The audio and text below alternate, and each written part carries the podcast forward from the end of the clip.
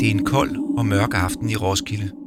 Kulden og blæsten er ved at indfinde sig i provinsbyen. Roskilde Bibliotek har inviteret til Ghostwalk i byen, og vores guide har varslet uhyggelige historier med overtro, genfærd og mysterier fra Roskildes mørke sider.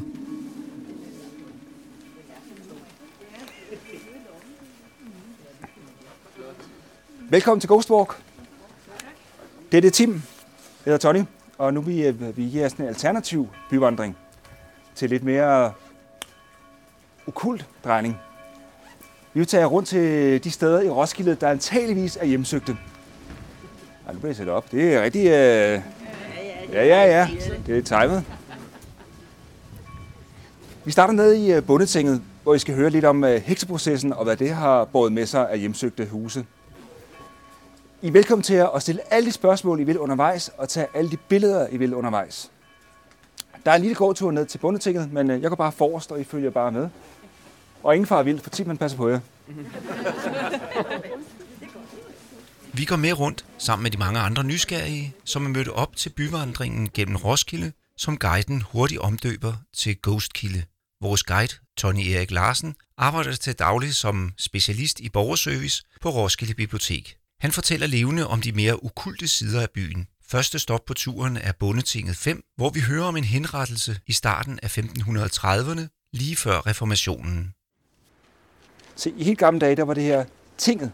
Senere hed det bundetinget, fordi jo her bønderne mødtes en gang om året for at aftale prisen på korn og øl og hvad det ellers solgte. Dengang var det ikke normalt at have penge, men man byttede sig til forskellige ting.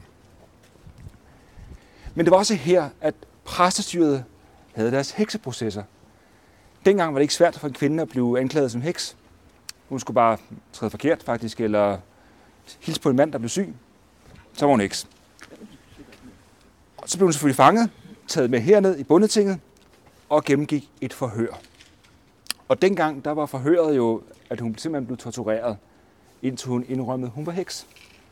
Så blev man anklaget som heks, så skulle man dø. Det var bare et spørgsmål om, hvordan og hvor hurtigt. De forhører hekse foregik lige over i nummer 5, i den der basebygning der. Dengang lå der ikke en bygning, der lå øh, et tinge, som var en samling sten, hvor den øverstbefalende i byen af præsterne stod og pegede ned på den her stakkels kvinde, øh, mens der stod nogen og brændemærkede hende og hvad det ellers gjorde. Tortur var faktisk forbudt i Danmark dengang, men det blev brugt af nødvendige årsager for at få kvinden til at tilstå. Og under det her forhør var det også normalt, at kvinden som hæv andre med i faldet, hvis der var nogen, øh, som, er der andre, er der andre, er der andre, og de bliver ved, og de bliver ved. Og så kan hun jo hurtigt komme i tanke om nogen, som hun ikke kunne lide, og så hæver hun dem med. Øh, jeg kiggede lidt i øh, bøgerne, fordi der er jo nedfældet mange øh, grufulde historier om de her stakkels kvinder. Øh, jeg har, nedfældet, jeg har læst i de gamle arkiver om to kvinder. Det kom så af, at der var en bondemand, Laurits Fynbo, som gik hen og fik den her meget berygtede mandeinfluenza, så han troede, han skulle dø. I ved nok, når mænd bliver syge med influenza, så er den sidste time kommet. Det troede han også.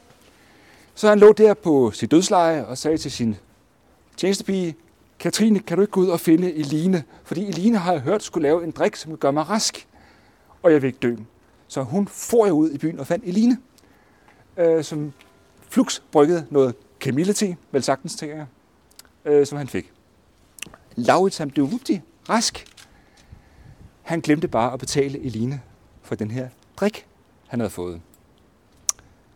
Tiden gik, og så gik det hverken værre eller bedre, for Laurits, da høsten kom, slog hans høstfejl, hans skær til hans øl blev sur, og et af hans dyr døde også. Tænker han, hvordan kan den her ulykke ramme mig? Så tænkte han tilbage, åh, oh, jeg glemte at betale Eline. Hun er heks. Selvfølgelig er hun det, det er klart. Fordi det er jo hendes skyld det hele. Ud for kongens fod anholdte Eline og tog hende med herned.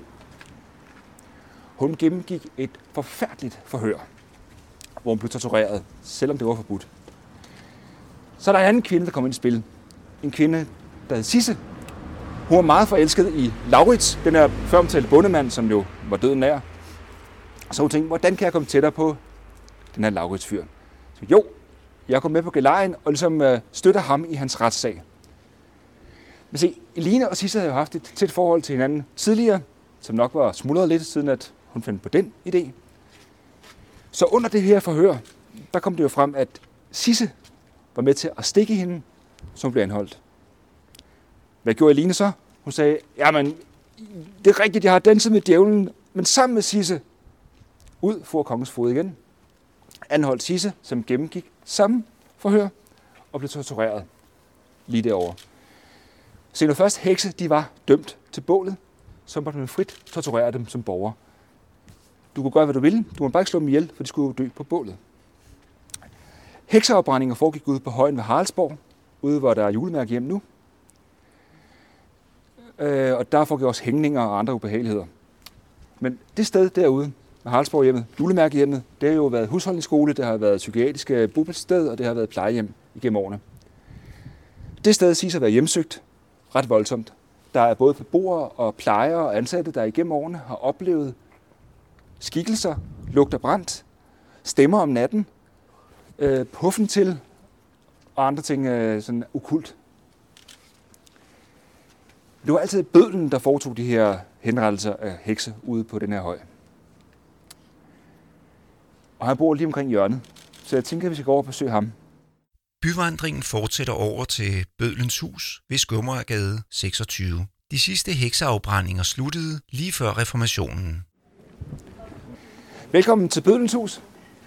Den mand, som øh, er ansvarlig for, at vi har nogle hjemsøgte steder i byen. Han er ikke ansvarlig for dem alle sammen. Da jeg fortalte jer om Eline og Sisse oppe øh, i den anden gade, det var ikke kun dem, der blev udsat for at blive brændt som hekse. Der var også rigtig mange kvinder i Roskilde, der blev brændt som hekse.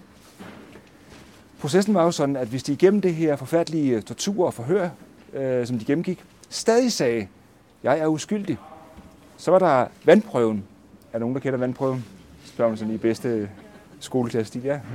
Det er netop det, man får en møllesten om benene og bliver smidt i fjorden. Synker man til bunds, ja, så er man uskyldig, og så bliver man hævet op og begravet i indvidet jord.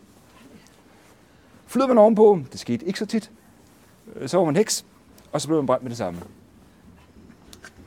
Se, Elina Sisse, det var i 1530'erne. Den sidste heks i Danmark blev brændt i 1693 på Falster. Hun hed Anne. Men det var ikke kun afbrændinger, den her herre han stod for. Før han kom her til i 1719, der er sådan en lille mindesten for hans øh, efterkommer faktisk, øh, den anden bøde, der boede herinde. Før han kom her til i 1719, der boede han ude på Sankt Jørgensbjerg, ude på bakken op til kirken. Og da han gerne ville bo tættere på sit arbejde, solgte han sit hus til ingen ringer end præsten af Sankt Jørgensbjerg. Fordi på det tidspunkt var bødelværet blevet så mondant, at øh, man omgikkes bødlen som en normal borger. Han boede mondant, han boede midt i byen, og var ikke sådan øh, bange for ham, som var førhen. Førhen var bødlen jo sådan et øh, utøj, som boede uden for byen, og ingen talte til ham, og ingen så på ham, fordi det bragte uheld. Så var det slet ikke. Så den gode Puhan, han kom fra Tyskland, han købte huset, der lå her før det, i 1719. Han sad som bød herinde frem til 1760.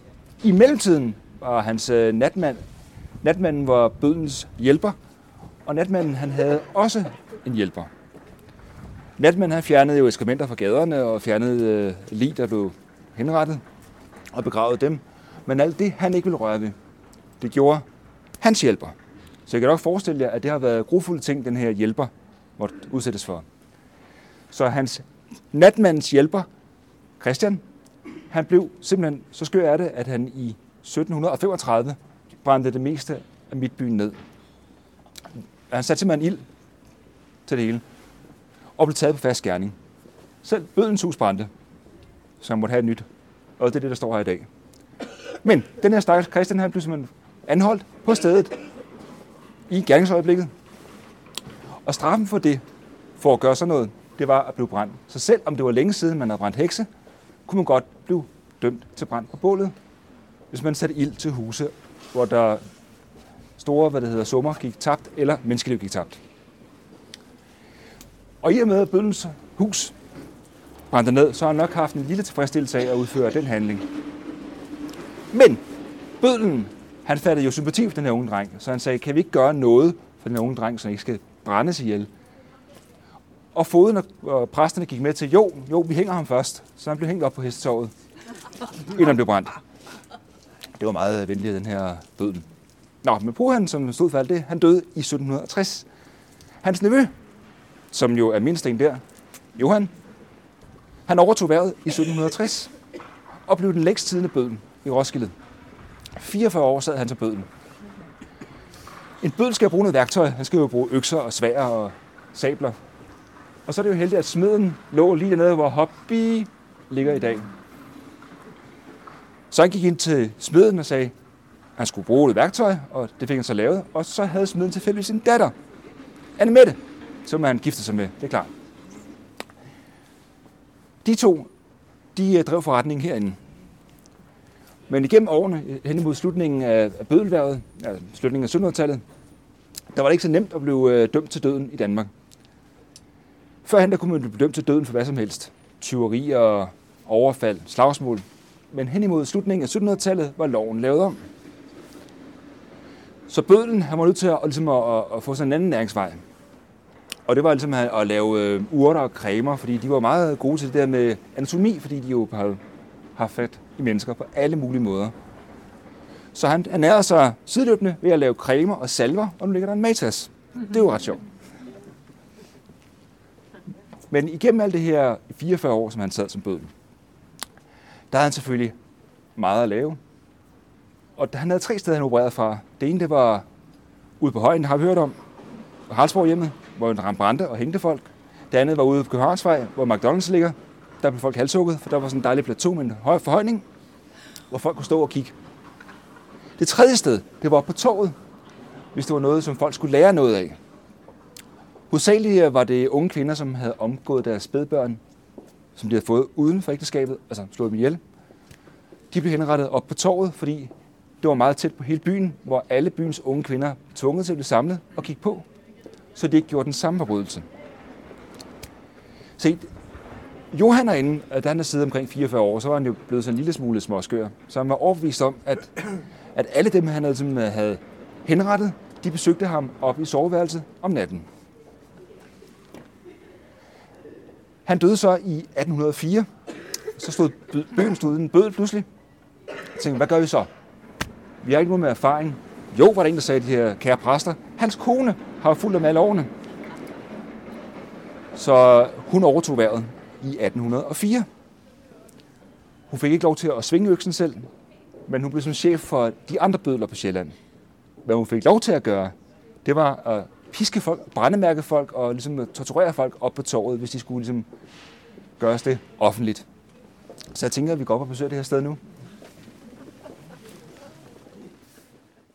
Deltagerne på Roskilde Biblioteks Ghost Walk er allerede fascineret af de dunkle sider fra Roskildes fortid. Vi går ned til Stændertorvet og stopper ved St. Laurenti kirkeruin, hvor den tidligere kirkegård lå. I 1537, lige efter reformationen, bliver St. Laurenti kirke revet ned, men der er stadig skeletter i undergrunden. Jamen, uh, velkommen til St. Laurenti gamle kirke. Den er nedrevet i 1537, året efter reformationen. Så tænkte man, hvad skal vi bruge al den plads til her på torvet, som jo førhen var meget uh, sådan presset sammen, for der var bygninger her, og der stod en kirke her, så der var faktisk ikke særlig meget torv.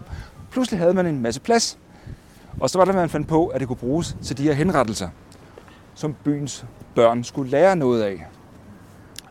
Her kommer de her forfærdelige henrettelser af de unge kvinder ind i billedet. Og jeg har gravet lidt i de gamle arkiver og fundet tre sager frem, som øh, den ene er mere grofuld end den anden. De her stakkels unge kvinder. Det handler om den første, det er sådan en dobbeltretssag faktisk, hvor en øh, ældre kvinde, Margit, blev dømt for at have forhekset en ung kvinde til at slå sit barn ihjel. Og i retssagen, der forlød det, altså i arkiverne, forlød det, at hun slog det, forheksede den unge kvinde, fordi at hendes mand havde en unge kvinde kær. Så kan vi jo selv gætte os til, hvor barnet kom fra. Men det gik hverken værre eller bedre, end den ældre kvinde Margit blev dømt til at blive brændt på bålet, og blev brændt på bålet, fordi man mente, hun havde forhekset den her unge kvinde til det her barnemor. Den unge kvinde, hun blev dømt til halshugning her på torvet, og det foregik alt sammen lige her i koret på St. Laurenti Kirke, der stod skafottet. Der stod øh, pælen også, hvor folk blev bundet til senere. Den anden øh, retssag, jeg har fundet frem, det er lidt mere makaber del. Det var en kvinde, der ude på markerne bag domkirken slog sit barn ihjel. Samme årsag, hun havde fået barnet uden for ægteskabet. Og det var sådan, når en kvinde fik et barn uden for ægteskabet, så var hun stort set færdig. Fordi hun kunne ikke blive gift, hun kunne ikke få et arbejde. Hendes familie ville helt sikkert udstøde hende, tit og ofte i hvert fald. Så hendes liv var stort set færdig, hvis hun havde det her barn uden for ægteskabet. Hun ville også blive socialt udstødt af de andre i byen. Så mange kvinder tog altså den udvej at skaffe sig af med det her barn. Og tit blev de jo selvfølgelig fanget i den her proces. Det skete næsten den her kvinde ud på marken, fordi hun begik selvmord i samme øje med, at hun havde slået det her stakkels spædbarn ihjel. Så var det, at de her præster kom ind i billedet, fordi dengang kunne man, hvis man havde penge nok, godt betale sig fra at komme ind ved jord, hvis man var selvmorder. Men ikke hvis man var morder. Aldrig nogensinde. Så de her præster tænker, hvad gør vi? Så der ikke kommer nogen og siger, at vi har en masse penge, hun skal i indvide jord. Hvad gør vi? Jo, vi dømmer hende for mor og til halshugning postmortem. Så hun blev selvfølgelig dømt til at blive halshugget, selvom hun allerede var afgået, og blev taget herop. Nøjagtigt som var det en rigtig henrettelse og halshugget for øjnene af folk. Den tredje, også med sag, kommer lige over for Bispegården. Det handler om en ung kvinde, der var tjenestepige over på Bispegården på et tidspunkt, hvor kongen havde været på besøg. Ni måneder efter, at kongen var rejst, var der et lille barn. Wupti. Det her lille barn fik hun slået ihjel desværre. Og hun blev selvfølgelig dømt. Den strengeste straf, halshugning med økse. Fordi dengang, der var to former for halshugning. Det ene var med økse, hvis det var en særlig grov forbrydelse, fordi der skulle bøden gerne hugge flere gange.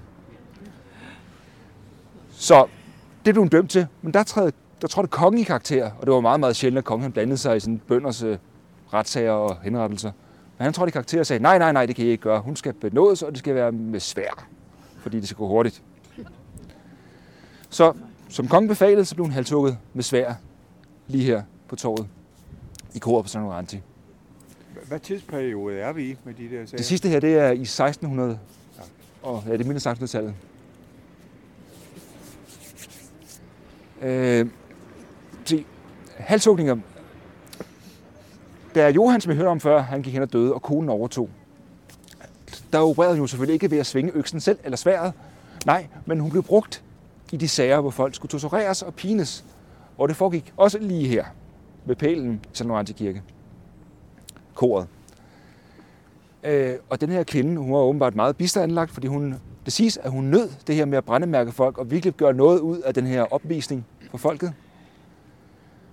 Og når man tænker tilbage på, at henrettelser øh, skete for kvinder, der slog deres spædbørn ihjel, så er det ret underligt at tænke på, at både Johan og Anne Mette, de fik tre børn, som alle døde, inden de var fyldt fire. Og når man så vidste i de her protokoller, hvor ilter temperament hun havde, og hvor meget hun nød den her sadisme, så kan man godt gå hen og få tanken, at der nok var sket noget ved de her spædbørn, som ikke var sygdom. Alle de her forfærdeligheder har selvfølgelig øh, sat sine spor, både her på torvet og i bygningerne omkring. Det siges, at kommer man gående alene på torvet her, så er der nogen, der kan mærke den her angst, som de her kvinder må have følt også. Men ikke kun det. Der er et værelse over i det gamle Dubrødrekloster, hvor ingen kan sidde. Ingen kan bruge det som kontor. Ingen kan være der, uden at de bliver syge. Uanset om de kender historien, uanset hvad, de bliver alle sammen dårlige af at sidde i det pågældende lokale. Så jeg tænker, at øh, det går vi over at høre om nu. Vi er med på Ghost Walk sammen med Tony Erik Larsen gennem Roskilde, det som han som guide kalder Ghostkilde. Og ved det, der i dag er byens hus ved Fondens Bro, stopper vi op og kigger på et bestemt vindue. Her har der i mange år i samme gavlværelse været mystiske hændelser. Velkommen øh, til Dubrød Gamle Kloster. Så kloster er det så meget sagt, fordi at, øh, da det blev opført i 1870, der blev det brugt som til ældreboliger. Men på den her grund har der siden 1200-tallet ligget ældreboliger, hospitaler, klostre, hospice og hvad det hedder, vandrehjem. Det hed det faktisk også dengang. Så grunden her har været brugt til rigtig mange ting. At den her bygning specielt er interessant, fordi der ligger et værelse lige deroppe i gavlværelset. Har alle set det? Ja. Godt. Det gavlværelse deroppe, det har tidligere været brugt som kontor, dengang det var kommunal kontorbygning. Men ingen kunne sidde i det pågældende kontorværelse. Ingen, uden at de blev dårlige. De blev svimle. De fik opkastfornemmelser, de fik rendende øjne, og de fik sådan virkelig tryk i hovedet. Så man havde alle mulige måleinstrumenter ude for at tjekke, hvad kunne det være? Men man fandt aldrig nogensinde noget som helst, der indikerede, at der var nogle sporer, nogle svampe, andre ting der kunne gøre, at folk blev dårligere at sidde der. Så tænker man, ah, noget kunne måske være psykisk præget for folk, der har hørt historien, tænker på, jeg bliver også syg af det. Så man fik en vikar ind, som intet kendte til historien, og som var på udenbys, og på ingen måde havde hørt om den her symptom, og sat den pågældende vikar ind i kontoret. Der gik mere, ikke mere end et par dage, så blev den pågældende person syg med de samme symptomer, og ingen kunne forklare hvorfor. Vi havde læge med på sidste Ghost Walk, øh, som sagde, at det kendte han godt til. Det var sick building syndrome. Så det var spændende at læse om. Så gik jeg ind og slog det op og læste lidt om det. Så tænker jeg, det er heller ikke det. Fordi hvis det var sick building syndrome, som jo i kort fortalt er svampespor, der er dybt begravet i murene, så vil de svampespor sprede sig til hele bygningen. Men de her symptomer er centraliseret til det værelse, og kun det værelse, og det er et meget lille værelse. Så man opgav simpelthen at bruge det som kontor og indrettet printerrum, så folk kun var der meget, meget kort tid ad gangen. Så jeg læste lidt om, hvorfor at denne ende af bygningen er interessant.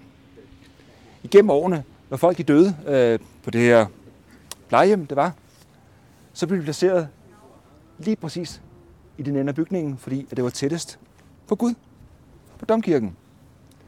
Så der lå de, indtil de kunne begraves, i den ende af bygningen. Selvfølgelig har de øh, ændret det indvendige, så det er svært at sige, om det lige præcis er det lille værelse, men i den ende af bygningen, og da der har været vindue der meget længe, så har det helt sikkert været forbindelse med det område. Så det kan være en forklaring.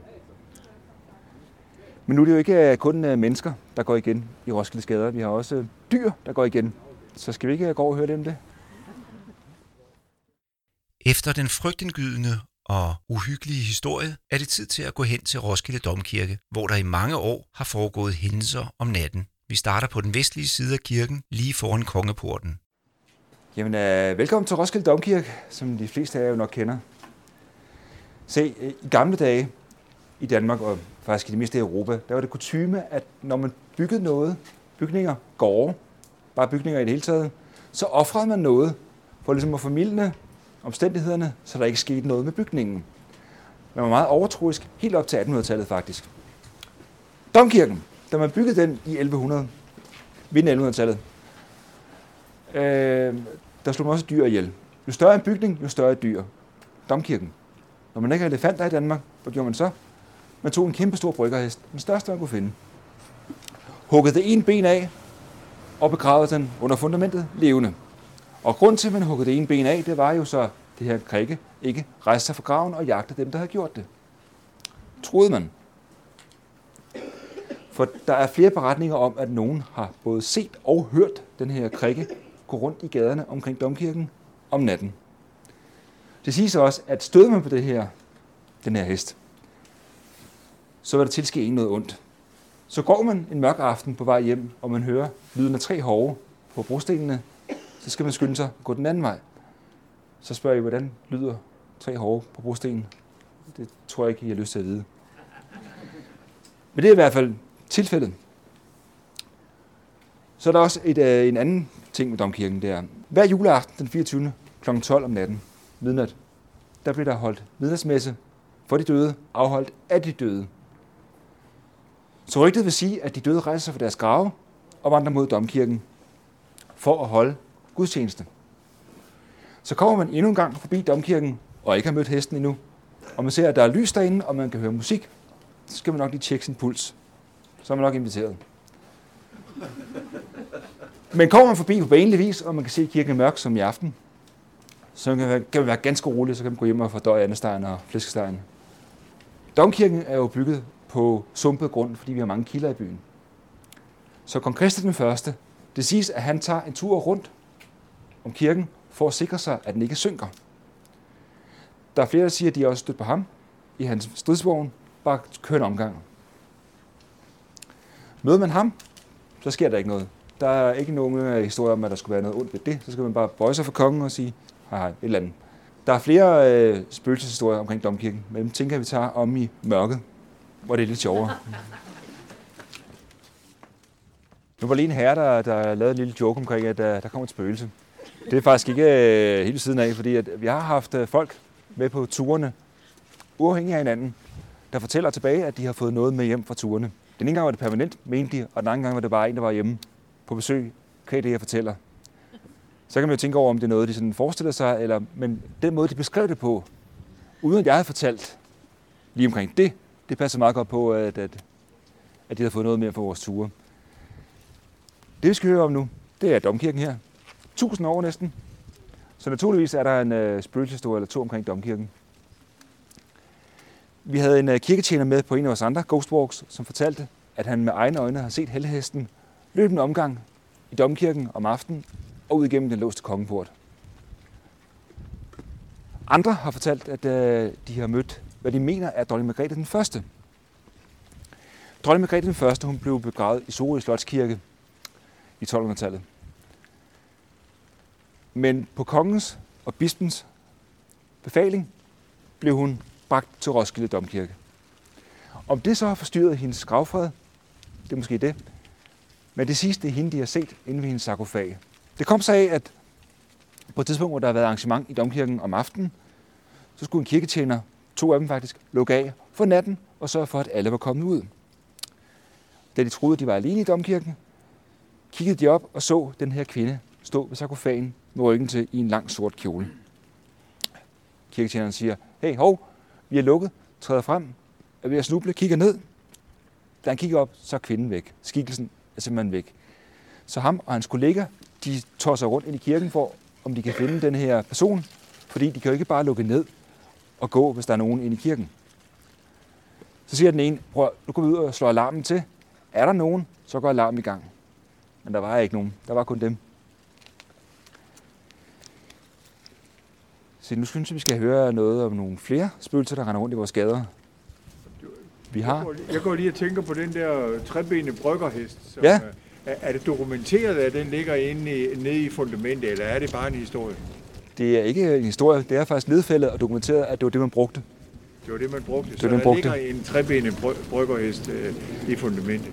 Der ligger en trebilet bryghest i fundamentet, men dens grav er stadig ikke fundet. Man ved bare, at den ligger derinde sted. Man troede jo, at den der sorte sten over i øh, koret øh, var dens grav, fordi den var umærket. Så man troede faktisk, at der måtte den jo ligge. Den grav blev scannet, og der lå en mand, der var halshugget. Og det var også mærkeligt, fordi øh, der var ikke noget navn på, og man anede ikke, hvem han var. Man tænkte på, at han må være meget rig, men da hvad det hedder, folk, der er henrettet, ikke kan blive begravet inde i jord, så må det jo have været et uheld, der er sket med den her fyr.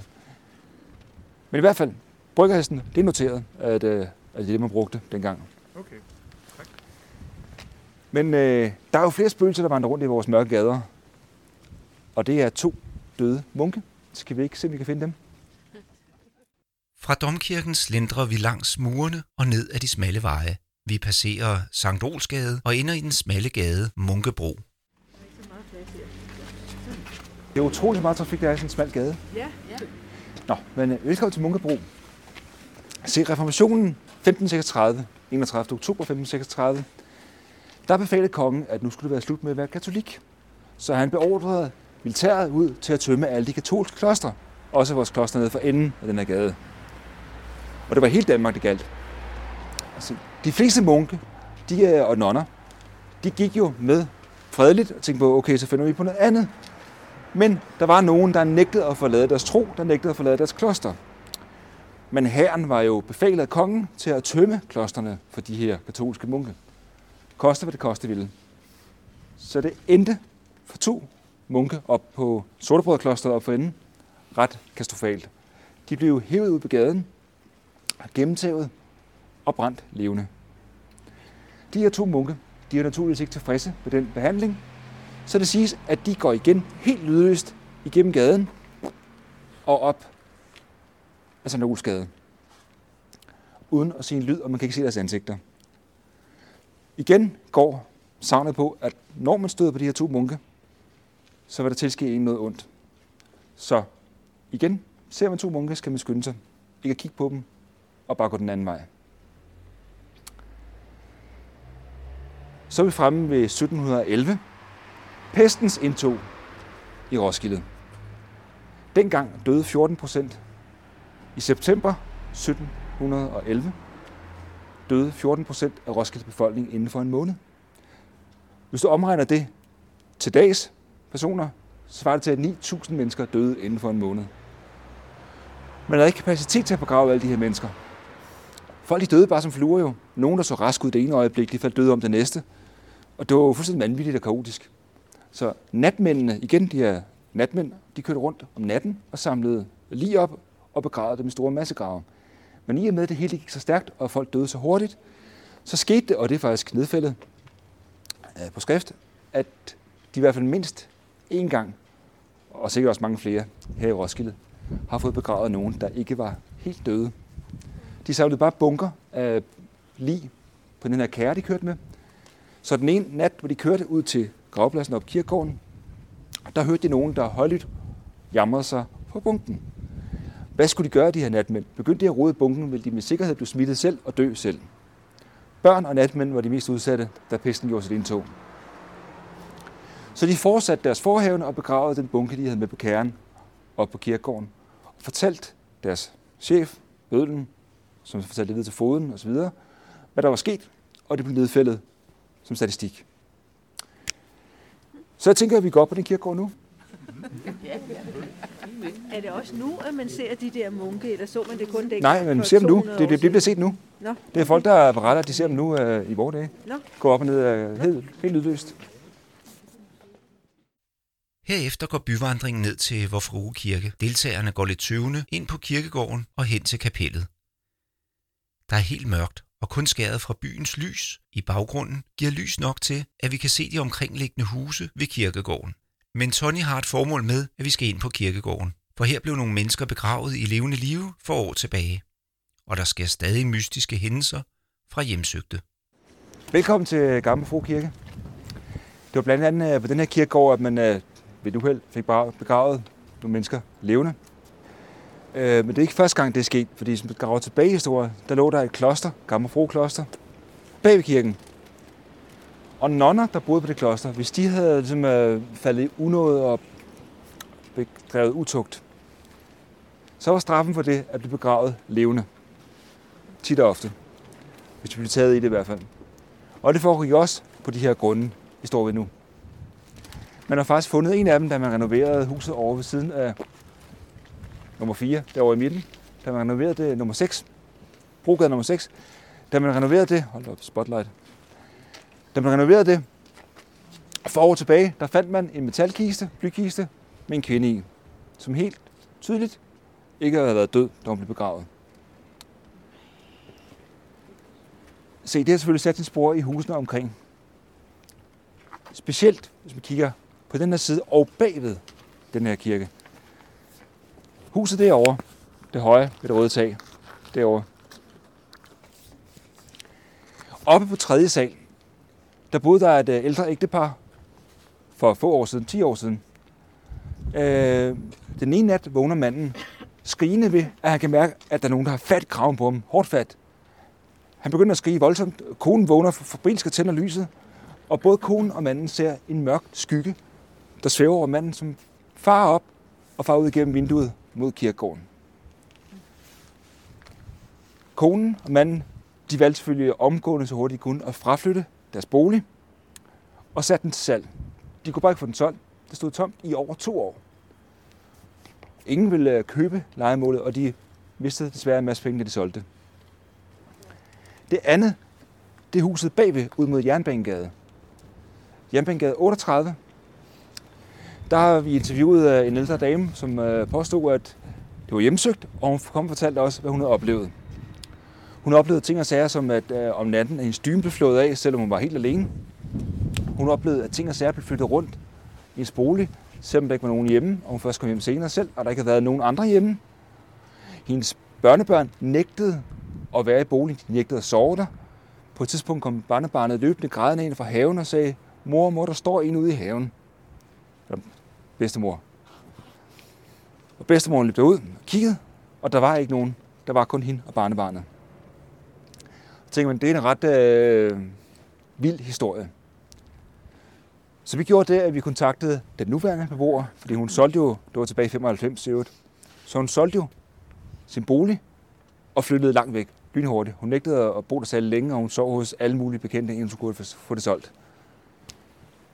Så vi kontaktede den nuværende beboer. Tænkte på, hej, øh, vi ved godt, at det lyder en smule skørt, men har du oplevet noget tilsvarende? Overraskende nok, så havde hun, hun havde ikke hørt om noget fortilfælde for de her historier, men hun havde oplevet meget af det samme. Hun oplevede til en indflytterfest, hun holdt, at anlægget, som var suret fast i væggen, pludselig ved ravpluk sig helt blev flået ud og landet på gulvet. Hun oplevede, at ting var flyttet rundt, når hun kom hjem. Små figurer havde byttet plads, selvom der ikke var nogen andre end hende hjemme. Hun oplevede også, at hendes børnebørn nægtede at være i boligen om natten, og de nægtede at være i haven. Hun oplevede, at hendes datter skulle passe huset på et tidspunkt, altså hendes voksne datter, skulle passe huset alene på et tidspunkt, var på toilettet, og det er jo et gammelt hus, så I skal forestille jer, der er sådan en materet øh, sandblæst glas ud til toilettet fra gangen af.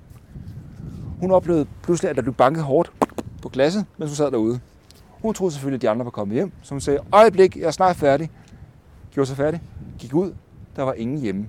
Hun var alene, og hun havde tydeligt hørt den her banken på glasruden. Om det er de her begravelser, der er sket her på kirkegården, der har medbragt, at husene omkring er blevet hjemsøgt. Det spørger Det spørger. voldsomt, i hvert fald. Fordi nogle gange, hvis jeg har mulighed for det, øh, og jeg hører om de her hjemsøgte huse, så kontakter jeg altid folk, der bor der nu, hvis det er muligt. Eller folk, der har boet tidligere. Og finde ud af, jamen, hvad har du oplevet? Og nogle gange så er det overraskende, hvor lige deres historie er, faktisk. Så der er noget om det. Også som de ikke kender hinanden eller hinandens historie eller hinandens øh, oplevelser. Lotte Fang, som jo er gammel øh, historiker i byen, hun skrev en historie på et tidspunkt om huset derovre.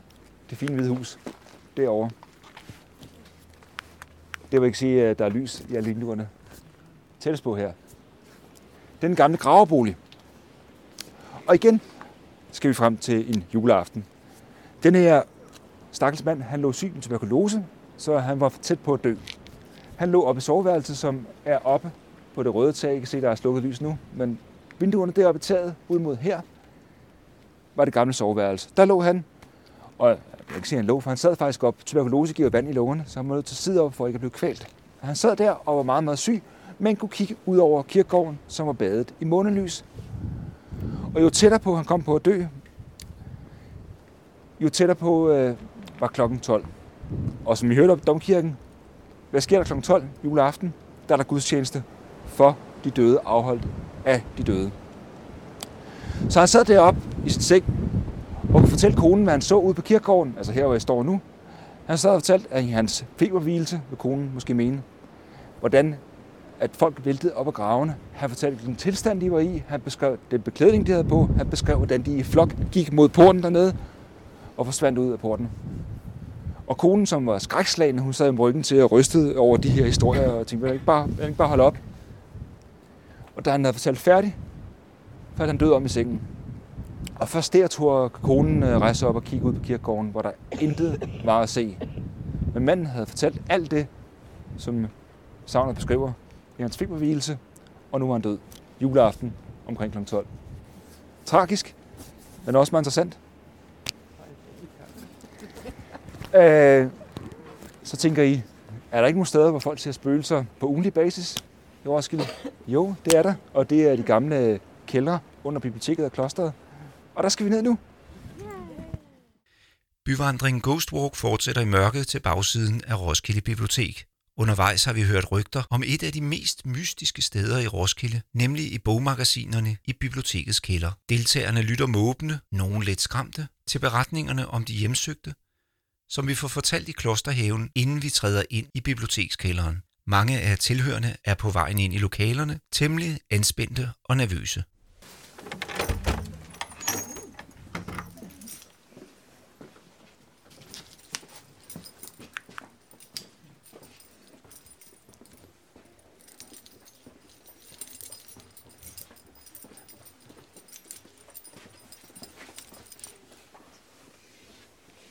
Velkommen til Børnemagasinet. Børnemagasinet, det er hernede, at, øh, at de ansatte mener, det spørger mest. Her oplever vi fra tid til anden den sorte dame, og spøgelset af en lille pige. Den lille pige, hun er et sødt lille spøgelse, som øh, kun render rundt og leger og er, er glad. Et, I gamle dage ville man kalde det en nisse, men den klaviante var helt tydelig, at det var et spøgelse. Det man kalder en klæbeånd, den lille pige. Det betyder, at hun har hængt ved en gammel bog, vi har fået, en gammel børnebog, et gammelt stykke legetøj, et eller andet, som vi nu har liggende i vores gamle magasiner hernede. Den sorte dame, hun er meget vredt spøgelse, og folk, der møder hende, nogle gange så ser man i fuld figur i en sort kjole. Andre gange mærker man den her usigelige vrede og angst, hun bærer rundt på. Andre gange så kan man mærke den meget, meget stærke kulde, selvom at der er jo forholdsvis varmt hernede. Den gamle dame, øh, den gamle, hvad det hedder, den sorte dame, jeg undersøgte lidt, hvad det hedder, hvor hun kunne være stammen fra. Se, den eneste mulighed, der findes, det er, det er Helle Trolle, der går igen hernede. Historien om Helle Trolle, det var, det var en ung pige på 18, så da hun blev 18, blev hun placeret over på klosteret af sin far. Hun kom fra Trollefamilien. Trollefamilien havde mange penge. Så hun fik en masse penge med, som hun kunne leve for, men så boede over på klosteret. Fordi det var jo sådan, at når kvinder var 18 og ikke var gift, havde faren penge til det, så kom hun på kloster. Det skete for Helle Trolle. Og Helle Trolle, da hun boede på klosteret, så skete det hverken værre eller bedre, at en militær en dag kom forbi på deres vej til Flensborg og skulle i krig. Og hun faldt pladask for den her unge soldat. Hun blev hovedkuls forelsket.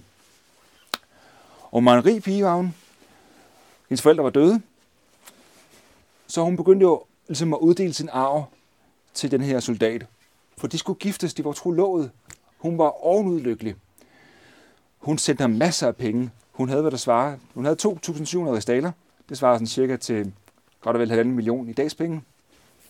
Og i og med, hun havde troldenavnet og havde pengene, så kunne hun låne lige så meget, som hun havde. Så det endte med, at hun havde sendt alle sine penge, plus alle dem, hun havde lånt, til den her soldat. Hun havde købt en brudkjole, som efter der tiden var sort. Det var moden.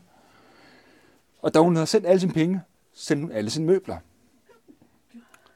For de skulle jo giftes, så alle møblerne blev sendt til Flensborg, for der skulle de flytte sammen og leve lykkeligt jo. Hun var så glad. Hun boede over på klosteret i et værelse, der var tomt, fordi hun havde jo kun det, hun, den kjole, hun havde på, en øh, lærredsæk at sove på, og så sin sorte brudekjole. Så skrev hun til den her soldat, hun havde forelsket sig i, at nu må de gifte sig, fordi nu havde hun ikke flere penge, og alle hendes møbler var hos ham.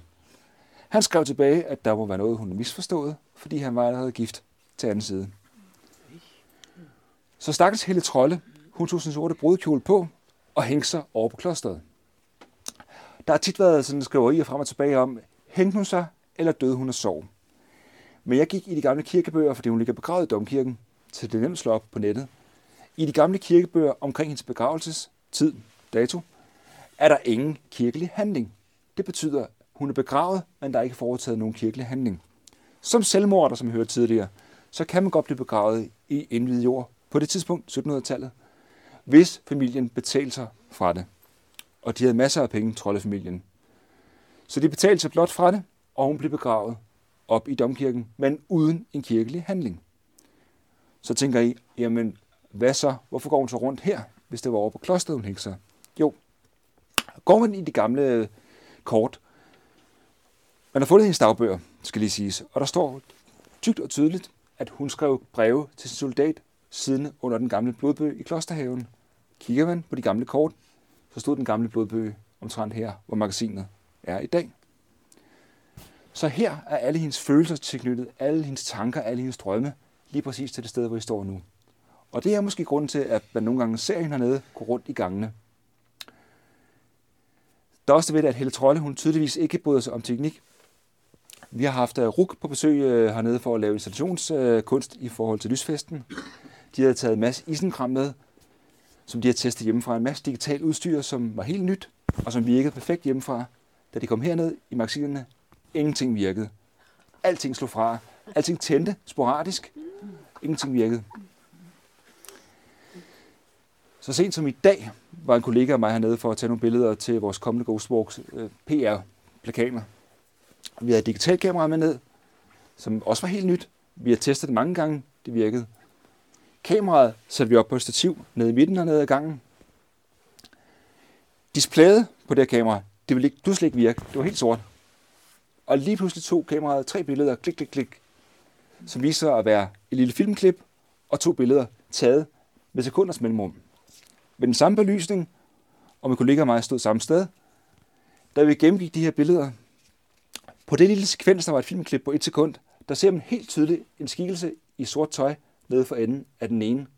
Bevæger sig kort, og gennemgår man de tre følgende billeder igen, taget med sekunders mellemrum, og samme belysning, er der ikke nogen skikkelse lige nede for enden. Det er så mystisk, det her sted. Og folk de oplever både, som sagt, lyde hernede, og fuld skikkelse. Men den sorte dame er jo ikke det eneste, man møder. Der er jo to andre spøgelser, og dem tænker jeg, vi skal høre om inde i de lange gange i mørket. Er I med på den? Ja, godt. Kom med. I skal lige være ops på, at øh, der hænger sådan nogle lavt hængende rør, øh, så pas på hovedet også, der er høje. Ja,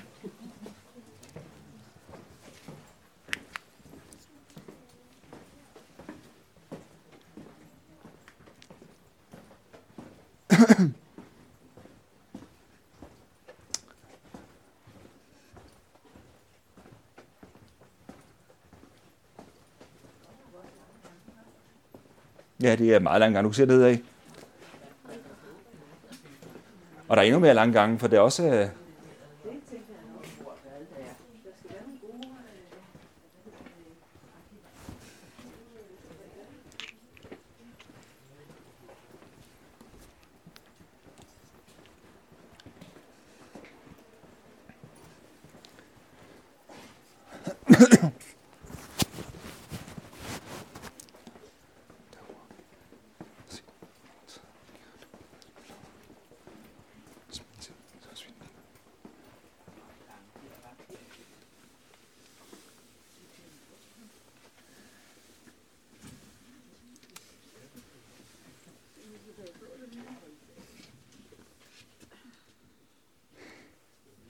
Jamen, øh, velkommen til de gamle magasiner under Klostergrunden og det gamle bibliotek.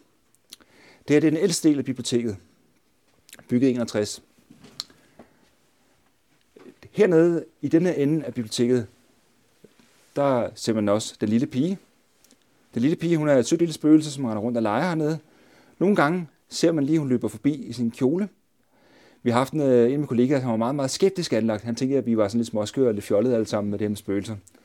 Så på et tidspunkt, da han var nede alene og skulle finde frem, så får han kigget op, ser den her lille pige, en lille hvide, hvide kjole med opsat hår, lige omkring i et hjørne og sådan en gadedreng hop forsvinde. Vi har haft håndværkere, vi er jo, som I nok ved, ved at bygge om, og det har vi gjort mange, mange, mange gange. Men en af de gange, vi byggede om hernede, der kom håndværkerne op og sagde, hey, der render en lille pige rundt nede i en lille kjole. Er der ikke nogen, der savner hende? Han kendte intet til vores historie, og kunne ikke være farvet af at uh, have hørt noget. Han blev pænt øh, af sagde, jo, det finder vi ud af. Så har vi opsynsmanden, som den klaverante kaldte for Harry. Det viser sig, at Harry han har været ansat der, hernede i start 60'erne, og han døde pludselig på vej hjem fra arbejde en aften. Uh, han havde maveinfektion. Og det, det var noget, de ikke vidste. Mavesygdom. Han faldt bare død om på vej hjem. Han viser sig på mange måder. Nogen, der går hernede, får pludselig sådan uforklarlig sådan mavepine. Det forklarer meget godt, meget godt måde, han er død på. Andre ser ham gå rundt, rundt i sin øh, brune kittel, lige omkring et hjørne, med et ærme, der forsvinder, eller lige en fli af en jakke, der sådan forsvinder omkring et hjørne. Og andre, uafhængig af hinanden, har set ham stå i fuld figur inde ved en reol, når man går forbi. Og endnu andre har set manden træde direkte ud af det blå, smile til dem og forsvinde igen. Så de her spøgelser, de er rent faktisk, hvad det end er, spøgerier, men det er virkelig med i de her lange mørke gange. Hvad det så er for et fænomen, det kunne jeg godt tænke mig at vide nærmere om. Men at det spørger hernede, i den forstand, hvad det er, Sikkert. det er i hvert fald helt sikkert. Fordi stort set alle ansatte, uden undtagelser, med undtagelse af enkelte, jo. Men ellers har alle ansatte set noget hernede, af den ene eller den anden art. Ellers har vi aldrig nogensinde tilkaldt en klaverjant til at komme og, og rense stedet. Jo. Men der er ingen, der er døde for at have været hernede og set. Nej. Og jeg har heller ikke hørt om nogen, der er døde af at se helhesten eller munkene. Nej. Eller nogen, de kender er døde af det. Så jeg tror, man øh, skal, hvis man oplever noget af den art, så skal man tage det som en oplevelse. Ja. Og ikke være bange mm. som sådan, selvom det er spændende. Ja.